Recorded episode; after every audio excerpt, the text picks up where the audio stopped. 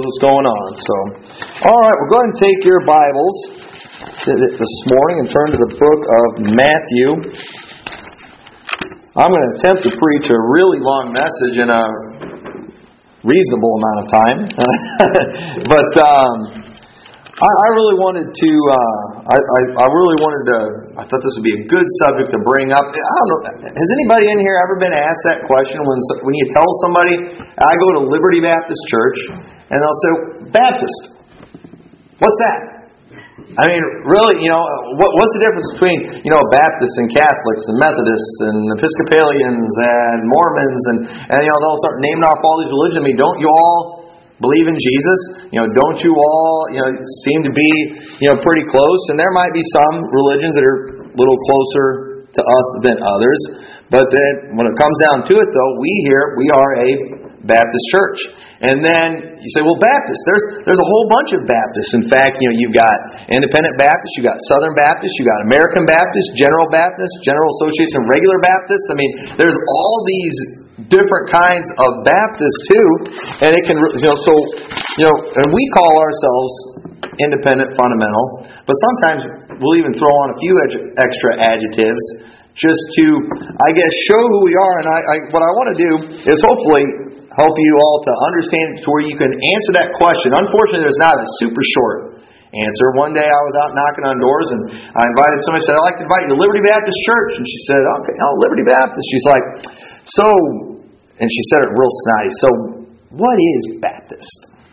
And I, I knew already. She obviously knows a little bit and doesn't like it very much, and she wants to hear what I have to say.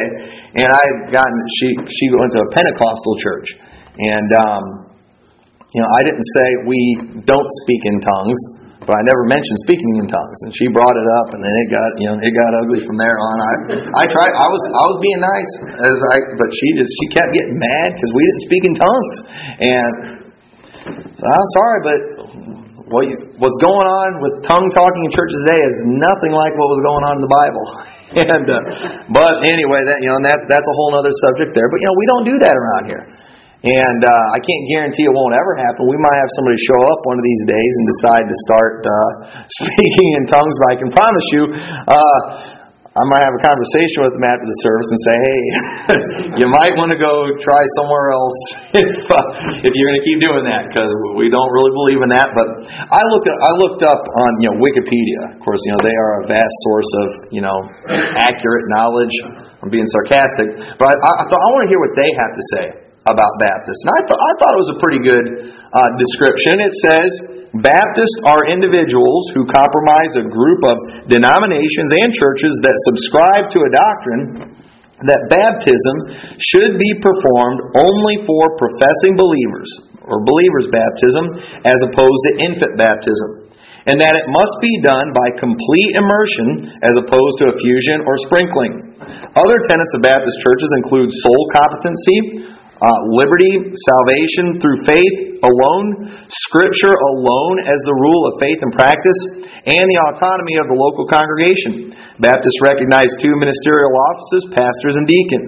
Baptist churches are widely considered to be Protestant churches, though some Baptists disavow this identity. And I disavow that. We are not Protestants. We did not break up the Catholic Church.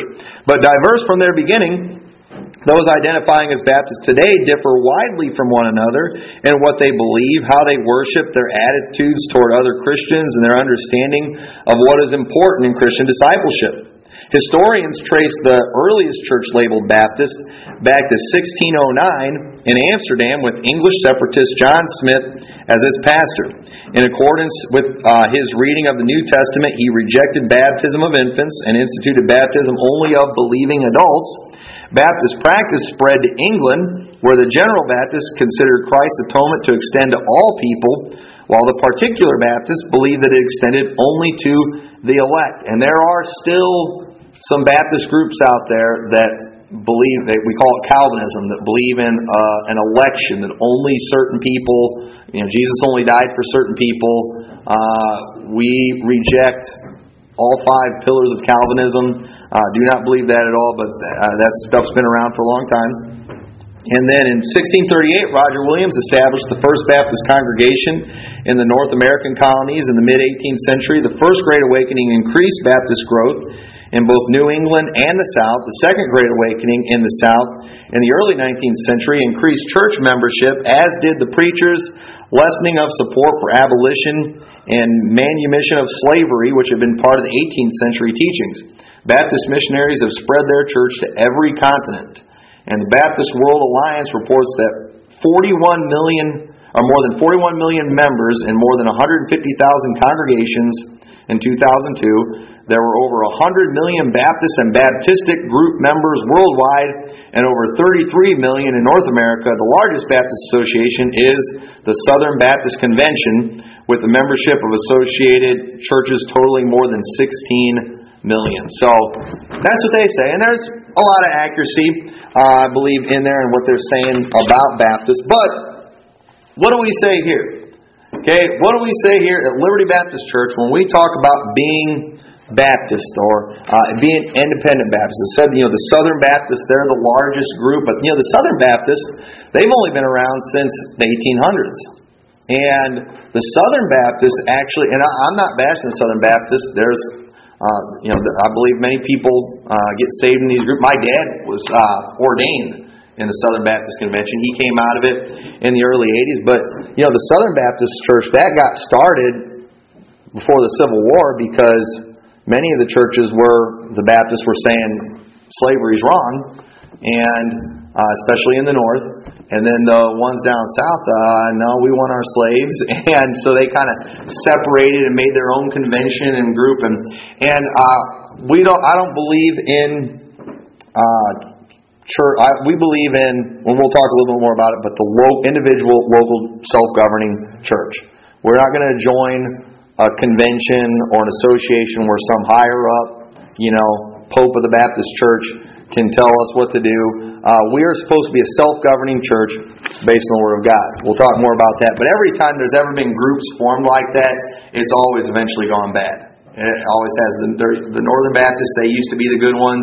They went bad. I mean, all the groups, they used to be, I mean, the group that was really, I mean, doing great things for the cause of Christ, but they got big, it got corrupted, and it got in trouble. And so, so and we're not, you know, we, we're not going to have time to go into a whole lot of the history of it, but you know, just one thing I want to start out with. I don't apologize one bit for the name Baptist, but I'm going to say right now that won't get you into heaven. Okay, if you think because you're a Baptist that's going to get you in the front of the line or that's going to help, that does not get you to heaven. There is no other name under heaven given among men whereby we must be saved other than Jesus Christ the name Baptist will not get you into heaven. You stand before God and say, hey, I was in a Baptist church.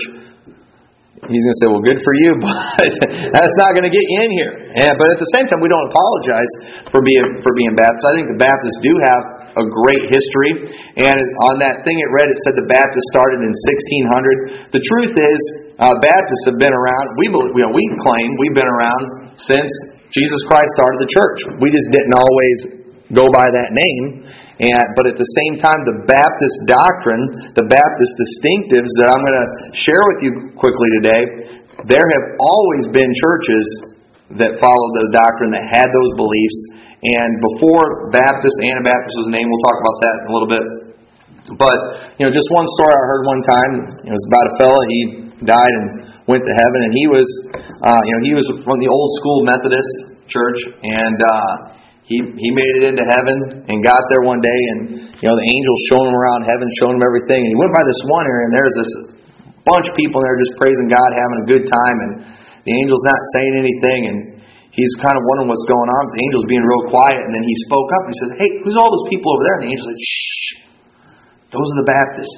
They think they're the only ones here and so uh said being Baptist said won't get you into heaven, but at the same time, I, I'm, I'm proud to be a part of the Baptist Church. And the, really, the names that the name Baptist, it kind of came from a nickname. For example, well, let's go to Matthew chapter 16, verse 13.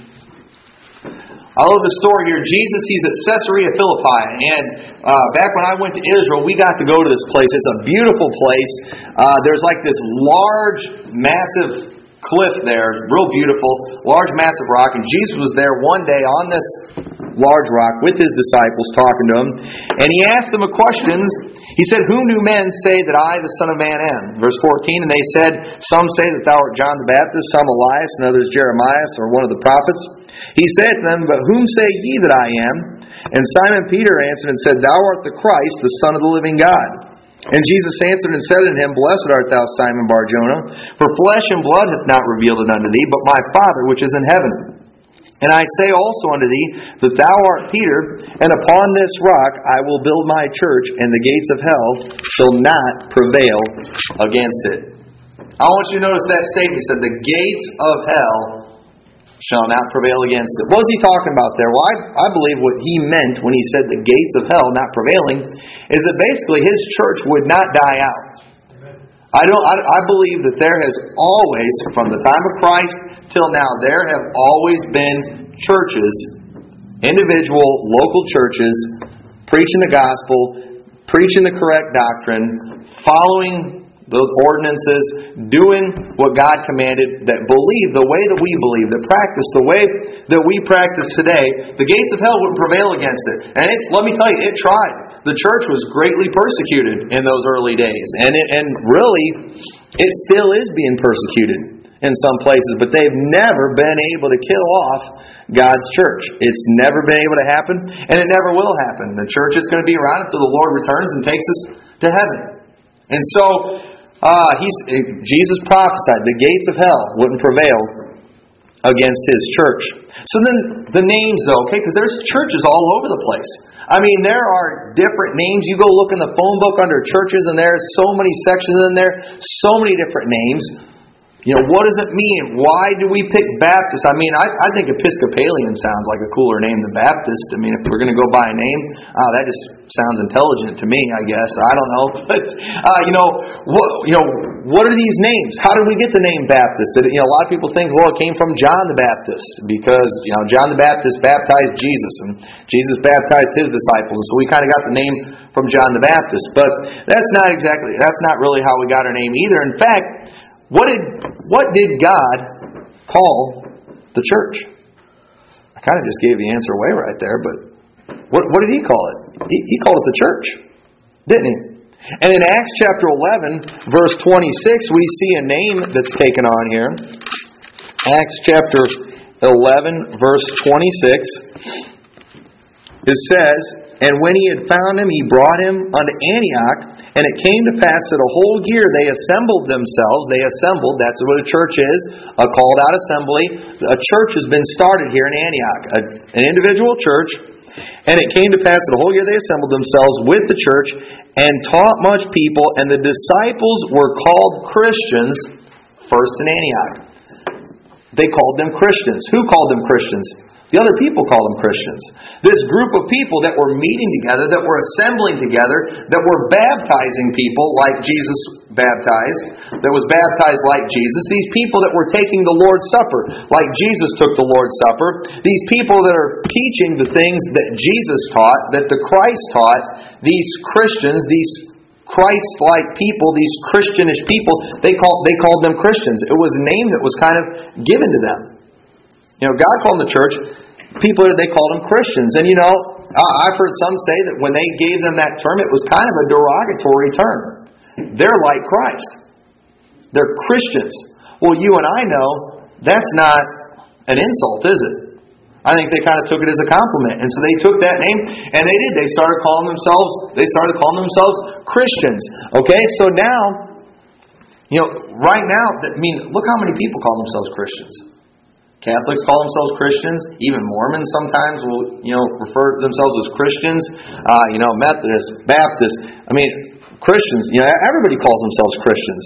And I believe it's important that you know that we distinguish who we are. You know, for example, you know, we, you know, the Christian flag. I, I'm not against the Christian flag because I'm not against Christians. However, it's hard to really, if you see that flag, it's kind of hard to tell who it's talking about, isn't it?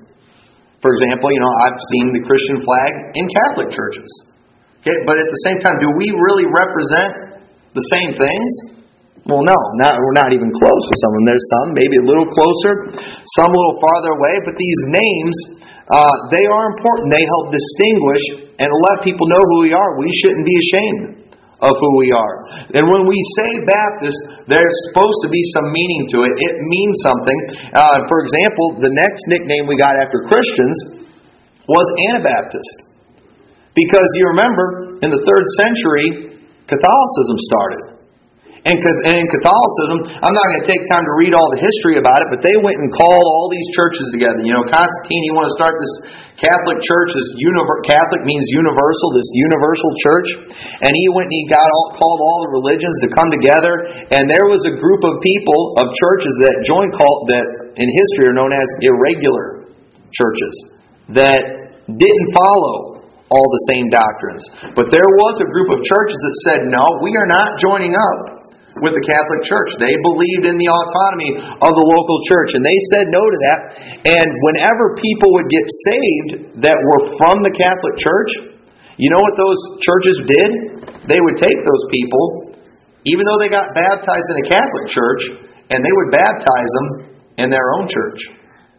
And they received the name, they the Catholics, and everybody called them Anabaptists because they were rebaptizers.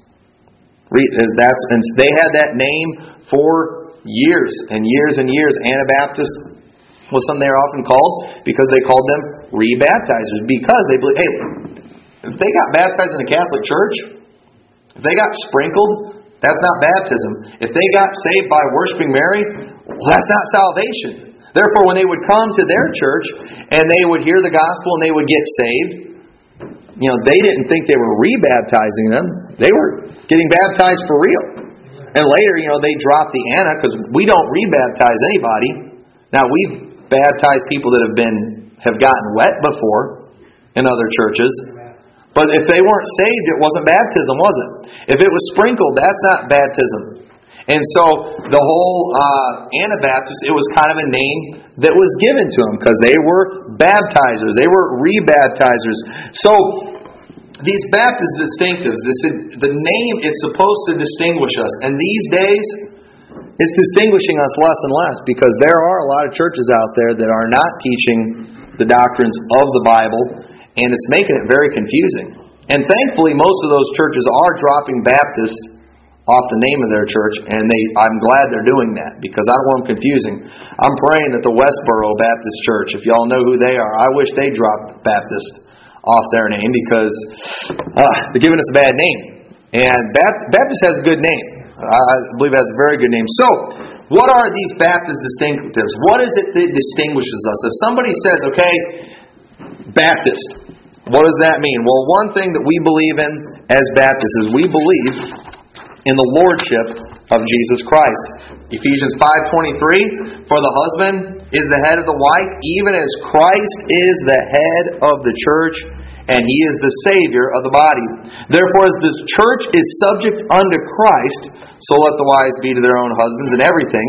Husbands love your wives even as Christ also loved the church and gave himself for it. You know who the head of Liberty Baptist Church is supposed to be? It's not the pastor, it's Jesus Christ. Jesus Christ, He is the head of the church. We don't have, we don't, and we don't need, you know, the bishop of Illinois Baptist churches or the pope of Baptist churches, you know, the, the Holy Father. No, Jesus Christ. He's the head of the church. He's the one, he's the one that's in charge. He's the one who gave himself for this church. Nobody else did. It was Jesus Christ that did that. He's the Savior of the body. Jesus Christ is the head of the church, and we, we believe that. He is the head of the church. He has the final say and everything. That's why we don't need a pope. We don't need a supreme leader. We don't need a Baptist president. And there's been many Baptist groups that they've tried to form organizations where, you know, the churches all come together and then they create these pyramids of power, as I like to call them, where somebody's always on the top. And I'm telling you, all that is is a way to elevate man. I, listen, I, I love fellowshipping with other Baptist churches and other pastors, and I, I love fellowshipping with other churches. And, and we do that. We have other preachers coming here, but I don't believe in us joining an association or anything where they can come and tell us what to do. That's just not biblical. That's not right. And I'm telling you right now, all those associations, they the only person they even benefit in that church is the pastor. Because if that pastor joins the association, and if his church gets big enough, and they're contributing enough money, well, he gets to move up the ranks. And he can become a big shot in that association. But the people in the church, that are the church, that are given, that are doing everything, what do they get out of it? Nothing. Absolutely nothing. Not biblical at all. That is all about just elevating the man. And uh, don't believe in that. Jesus Christ, He's the head of the church. And that's why we call ourselves independent Baptists. We're, we're independent. We are a local, self governing body. And because of that, you know what? I mean, if we wanted to, we could start preaching that, you know, the rapture is when aliens come and take us, you know, snatch us away in heaven. We could, you know, and, and, and nobody can really stop us from doing that. But at the same time, we wouldn't really be Baptists if we were teaching that, would we? And the, and the truth is, there are going to be some goofy groups like Westboro Baptist Church people that are going to go out there because they're independent and they can go and just be absolute fools and nobody can do anything to stop them. But that that's going to get us into one of our other distinctives. We believe in religious liberty. And uh, we'll, we'll get into that in a little bit. But we also believe that the Bible is the sole written authority for faith and practice. 2 Timothy 3:14 All scripture is given by inspiration of God and is profitable for doctrine, for reproof, for correction, for instruction in righteousness, that the man of God may be perfect or complete, truly furnished unto all good works. You know what that passage is saying? This Bible has everything we need in it. We don't need to write up a new book to add to it, like the Book of Mormon or, or the Book of Baptist. Okay? You know, if I came up with the Book of Baptist and I can get every Baptist church to buy it and follow it, I can make a lot of money. Okay, but we don't need that.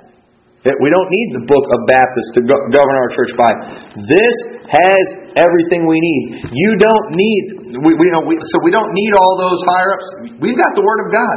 We've got the Scriptures, and this is what this is what settles. The Bible has everything a church or an individual needs to completely fulfill God's will for their life, and that's why we call ourselves independent fundamental Baptist. Okay? We're fundamental because we believe the fundamentals of the faith are in here. Independent, fundamental, independent, local, self-governing church, fundamental. This is the final authority. If the Bible says it, that's it. That that is that God's word is the final authority because we believe that Jesus is well. I, we believe Jesus is the head of the church. Well, don't you believe these are His words? If these are His words, then yeah, this is how we make Him head of the church by following what it said. Jesus doesn't show up here in the flesh and tell us what to do. He doesn't need to. He left us His Word. He left us His book. And it's got everything that we need to be the kind of church that God wants us to be. And that's why we call ourselves independent fundamental. But now, kind of a new thing that's come around in the last hundred years or so, many churches, many, many churches, and once again, if you start looking for a church that believes these things that we're mentioning, I mean, 99% of the time it's probably going to be an independent fundamental Baptist church because fewer and fewer places are teaching this. But many do not believe in the inspiration of the Scriptures. And that is a new belief, by the way. And that's why a lot of times we'll add in, you know, independent, fundamental, King James, Bible believing Baptist. Why, why do we add in the King James in there sometimes? Because we believe that this King James Bible is the inspired Word of God. Many churches, most churches, and even a lot of Baptist churches will say, we believe in the inspiration of the originals. There's one problem with that. We don't have any originals. You know, there's no there's no original copies. So if all Scripture is given by inspiration and it's profitable for all those things that the man of God may be perfect, thoroughly furnished, but we don't have it, then what good is it to us? If there's mistakes in it, what good is it to us? I was like, well, why would people say that? And I will tell you exactly why people would say that because they have an agenda. They're wanting to teach things. That means there's things in here they don't like. And if there's things there they don't like, Well, we're supposed to, as fundamental Baptists, we say, tough luck. we have to teach it anyway. You know, I, I, I don't like that part. Well, oh well. That's the truth, whether we like it or not. But some people, they're not willing to accept the truth. And so you know what they will do? Well, what it should have been translated is blah, blah, blah. And the truth is, they just don't like it. And I'm telling you right now, uh, I, I mentioned Calvinism, that only certain people can be saved. I have never met a Calvinist that believed in the inspiration of the Scriptures. They always think the Bible's full of mistakes. Anybody who, all, I mean, all the all the other religions. You know, the only other religion that claims King James Bible is the Mormons. but then they added the Book of Mormon. So, I mean, they can't even really call themselves that either because, uh, yeah, we believe the King James Bible. That's the only one we use. But we also have the Book of Mormon. Sorry, it doesn't work that way. I mean, and because all these other religions, all these other teachings, they don't line up with the scriptures, and therefore that inspiration of the scripture it it hurts them. Listen, and there's people out there they do they want to control, they want to be big shots, they have their own agenda, and that's why there's all these other translations because you can get away with teaching a lot of other stuff from these other Bibles. With this King James Bible, it exposes way too many of these false teachings. It exposes all of the false teachings. And when you ha- and if you have that belief that this is the inspired word of God, then it does. It settles it. And you just have to learn to accept the things that you maybe don't really like. I'm thinking about writing a new Bible that says punch your enemies instead of love your enemies, but I don't know, there's that verse in Revelation that talks about not adding to or taking away, and it's like, I'm scared. I'm scared. I'm, I'm scared to try to change it. And I, the boldness of these people to go and try to change the Word of God, I mean, it, I, it, I don't understand it one bit. Except they do. They just, they want power. They want to control people. But we believe this Bible, and so we'll, we'll add that in sometimes. Independent, fundamental, King James, Bible believing Baptists because we, we do. We, we believe that. And that we're just basically saying we believe in the inspiration of the Scriptures. And any preacher ever comes in here and wants to correct the Bible, uh, we won't be asking him to come back. Okay, the Bible's correct. If there's a problem somewhere, it's with us. Okay, we've, we've made a mistake. So then, third thing, soul competency. I mentioned that one thing, soul competency. Uh, basically, soul competency is the perspective that each person is accountable before God with their own soul. According to this view, neither one's family relationship, church membership, ecclesiastical or religious authorities can affect salvation of one's soul from damnation. Instead, under this view, each person is responsible to God for his or her own personal faith in Jesus Christ and his death and resurrection. John chapter 3, we're not going to take time to read all, but Jesus told Nicodemus, Ye must be born again. Except the man is born of water, the physical birth, and of the Spirit. He cannot enter the kingdom of heaven. Anybody that gets to heaven is because they were born again. Because they got saved by grace through faith in Jesus Christ. And that is between you and God. Listen, I came, I grew up in a pastor's home. My, my dad saved, my mom saved, my grandparents were all saved. But you know what? That did not guarantee me entrance into heaven, I had to get saved myself. My kids, you know, they they've got to make they've got to do that themselves. They've got to make that decision. And you know, thankfully, you know, my the four oldest kids, they've all made professions. But you know what? That's between them and God. Only them and God can know that they're saved. And just because they're my children and because they go to Liberty Baptist Church does not mean that they're saved. That's between them and God. And like Allie and Lana, they're going to have to make that decision someday. We can't make it for them. So we, we, you know, we try to teach our kids the truth, but we've never tried to twist their arm into saying a prayer for salvation. You can talk a kid into doing anything. We've always waited until they came to us because that is something that is between them and God, and it doesn't matter what family you're from. That is a decision that you have to make, and uh, you know we're not free will Baptists. For example, uh, the, you know, the Free Will Baptists, they believe you can lose your salvation. Okay, we don't believe that. There's, there's a Free Will Baptist. Uh, then, but at the same time, we reject the doctrines of Calvinism that only certain people can get saved, and we direct we and then people the Calvinists will try to say, well, then you believe in Arminianism, and Arminianism believes that basically you know, you can get saved, you can lose your salvation. There's, uh, there, I, I don't remember all the things about it. It's pretty goofy too. We reject both of those. Okay, if anybody ever tries to tell you you're in our, you believe in Arminianism because you don't believe in Calvinism, they don't know what they're talking about. Okay, both of those are false doctrines. But we believe. Uh, but you do. You have to make that choice. For whosoever shall call upon the name of the Lord shall be saved. You have to call on the Lord. The Bible tells you how to get saved. And um, unfortunately, many people they think just because you belong to this church, or because your parents baptized you when you were a baby, or because you know you you got blessed by the Pope. I remember I talked about that a while back. It was on the news. The, the, the new Pope had went and blessed and baptized all these little babies, and I, and it broke my heart because I thought, you know what, those poor kids. You know how hard it's going to be to teach them that they need to be saved when they were baptized by the Pope? You know how excited their parents was? My kids got baptized by the Pope. They're definitely going to heaven. Not according to the Bible. The Bible says you must be born again. And you don't get it from the Pope sprinkling you. All right? Eh, that, that's not going to do it. But once again, that's said soul competency. We believe in that. We also believe salvation from sin and eternal death to forgiveness and eternal life.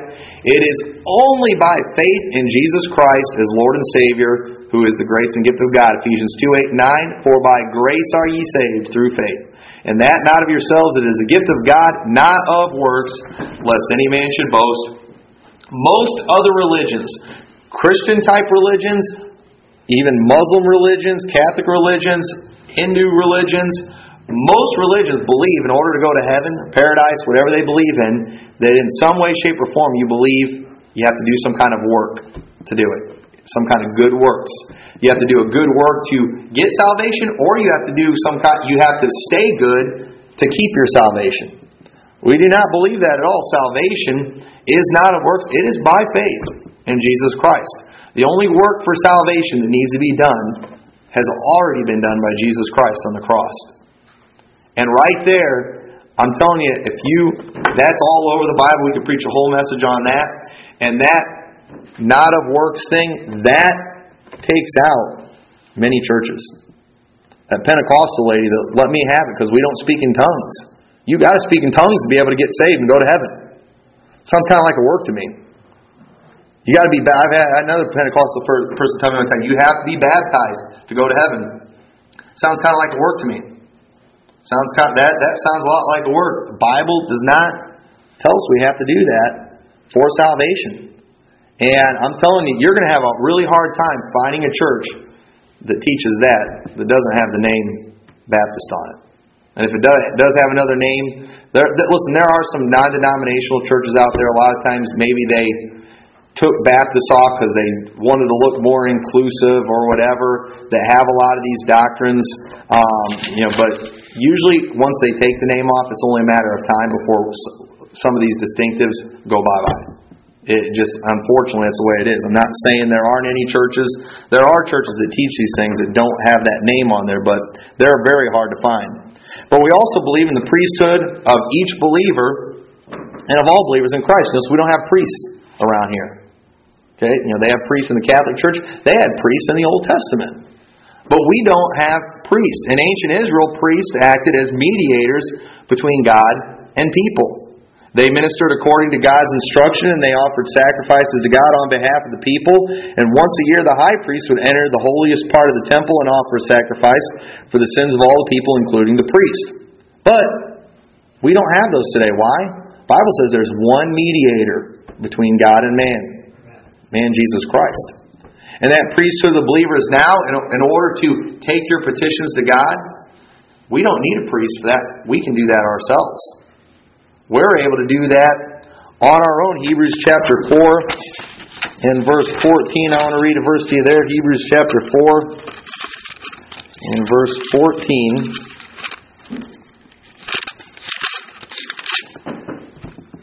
Seeing then that we have a great high priest, which is Jesus Christ, that has passed into the heavens, Jesus, Son of God, let us hold fast our profession. For we have not an high priest which cannot be touched with the feeling of our infirmities, but was in all points tempted like as we are, yet without sin. Let us therefore come boldly unto the throne of grace, that we may obtain mercy and find grace to help in time of need. That throne of grace, that mercy seat, that holy of holies, only the priest could go there in the Old Testament times, but now because of the, our high priest Jesus Christ, any of us we can approach the throne. We can go to Christ at any at any or we can go to God at any time. We don't need a priest to pray to God for us. We don't need a priest to go confess our sins to. And so he can go to God and take care of them for us. We can do that all by ourselves. We can go, we can confess our sins to God. We, uh, uh, we're supposed to do these things ourselves as an individual. And listen, uh, that you know, so that idea of going to a man and confessing your sins and your faults and him giving you forgiveness when you sinned against God, that's not in the Bible. And that's not right. Listen, I mean, if, if you want to come talk to me, maybe you got something you want to get off your chest, you know, hey, I'll, I'll listen to you, but boy, you know, don't come confess your sins to me so I can forgive you. Okay? I can't. I can't even take care of my own sins. I Jesus Christ had to die on the cross for my sins. How am I going to be able to wash your sins away? Can't do it. You've got to do that. It's between you and Christ. But we also believe in believers' baptism. We believe that only this baptism is only for the saved. We believe it is by immersion, the way John the Baptist did it to Jesus Christ, the way Jesus Christ did to his disciples, the way his disciples did to other people. Baptism through immersion represents a death, burial, and resurrection. And many Baptists in history have died because of this practice. I mean, if you read the history of of the Baptists, it is a history that is, a very bloody history. Many have died, and it's also kind of how we got the name Anabaptist, because they would not baptize, or they, they would rebaptize people from these false religions. They did they rejected infant baptism, and because of that, they many of them were put to death. But uh, bapti- believers' baptism, it's an individual choice. I think it was Jason when he was real little. I remember he you know he made a profession, and uh, and then we talked about baptism to him. He's like, I don't want to get baptized. He had a real high voice, and you know, Lily's like, I don't want to get baptized. And he's like, he's like, if I have to get baptized, I don't want to be saved. And it's like, you know, but we didn't make him get baptized. That's a step of obedience, a decision he had he had to make. You know, later, you know, he made that decision, got baptized himself, but it is, it's an individual decision. An infant can't make that decision. They can't do that. That is something only for the believer. But we believe in baptism and the Lord's Supper as wonderfully symbolic, but not essential for salvation. We believe in the Lord's Supper. We believe in practicing that. Those are the two, baptism and the Lord's Supper, the two ordinances that God gave to the local church. I've, we, I've preached about it here before. They identify us with Christ and they identify us with His church. But they do they do not save you. They absolutely do not save you. We do not believe in the universal church, and that's why we practice that closed communion because said I, there's other churches out there, but we believe a church is a local assembly. That that Lord's Supper that is something that God gave for the church to do. And somebody from the outside, you know, we don't know where they're from. We don't know what they believe. We don't know what they teach. And we're not down. We might know some of them. Uh, but at the same time, that's something they do with their church because they belong to a church, a local church. And we don't believe in that, you know, universal church that we're all members of. Okay? It's, uh, you know, if, in a sense, I, you know, I guess you could kind of say that there is one, but there isn't. There really isn't because God made it. It's a local thing. In Revelation chapter two and three, it's to the seven churches of Asia. He wrote to seven different churches. He constantly looks at these people as individual churches. I, I can't find anywhere in the Bible where it talks about being a part of a church as a whole. It, it, it, just doesn't do that, and it doesn't mean we're against, we're not against any of these people. I, man, I, I love hearing about other churches and what they're doing for God, and I love visiting other churches, and I love the fellowship. But I belong to Liberty Baptist Church. This is my church. I'm a member of this church, and I, I fellowship with other churches. But this is my church. This is the, the church that I belong to, and the, and I'm glad to be part of it. But we also believe church membership is composed only of persons who have been born again and baptized. That, and so we we're, don't have time to talk about a lot of these things, but if you're not saved, listen, we want people to be a part of this church. We want people to be members. We we do. But if, if you're not if you're not saved, well, we're not going to do you a bit of good. We might get you to straighten a few things out in your life, but if you stand before God and you're not saved, we did nothing for you. And we believe you need to be saved.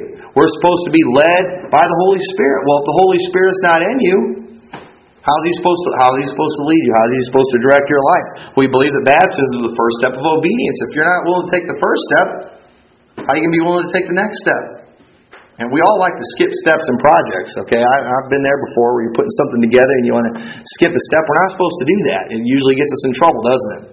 And we believe, and uh, that that's what church membership is. We believe that in religious freedom and the separation of church and state, which does not mean we're not allowed to say anything and have any opinion about what the government does. But we do not believe in government forcing any religion on its people. While there's many religious practices that we reject and that we think are flat out wrong, we don't believe in the government deciding a religion. The, the if you've heard the Anglican Church, Okay? The Anglican Church, it got started. It's a lot like the Catholic Church, but the Catholic Church was trying to tell England what to do. And so England was like, we're not going to do that. So they went and started their own Anglican Church that was there. I don't know if they still do it or not, but it was the church that was the Church of England. We don't need a Church of America. Okay, now America needs church bad. Okay, but we don't need a church of America that's forcing a religion. It's an individual choice, individual responsibility. And let me tell you, too, when governments have tried forcing religion, they're almost always on the wrong side. They are always on the wrong side because you can't you can't force people to serve God. You can't make them get baptized. And unlike Catholics and most Protestant religions, Baptists have never used government to force religion on anyone. We've never forced our religion. Nowhere in Baptist history or in any group's history will you ever hear about Baptists killing people for not being Baptist. But you, but many religions, even in America, in the early days of America, many of them uh, Puritans and stuff that came over, they're supposed to be these wonderful religious freedom-seeking people. They killed Baptists because you know the you know they that, you hear about you know everybody hears about like the Salem witch trials and all those things where they would kill witches and things uh, you know, because they weren't found. They did it to Baptists too.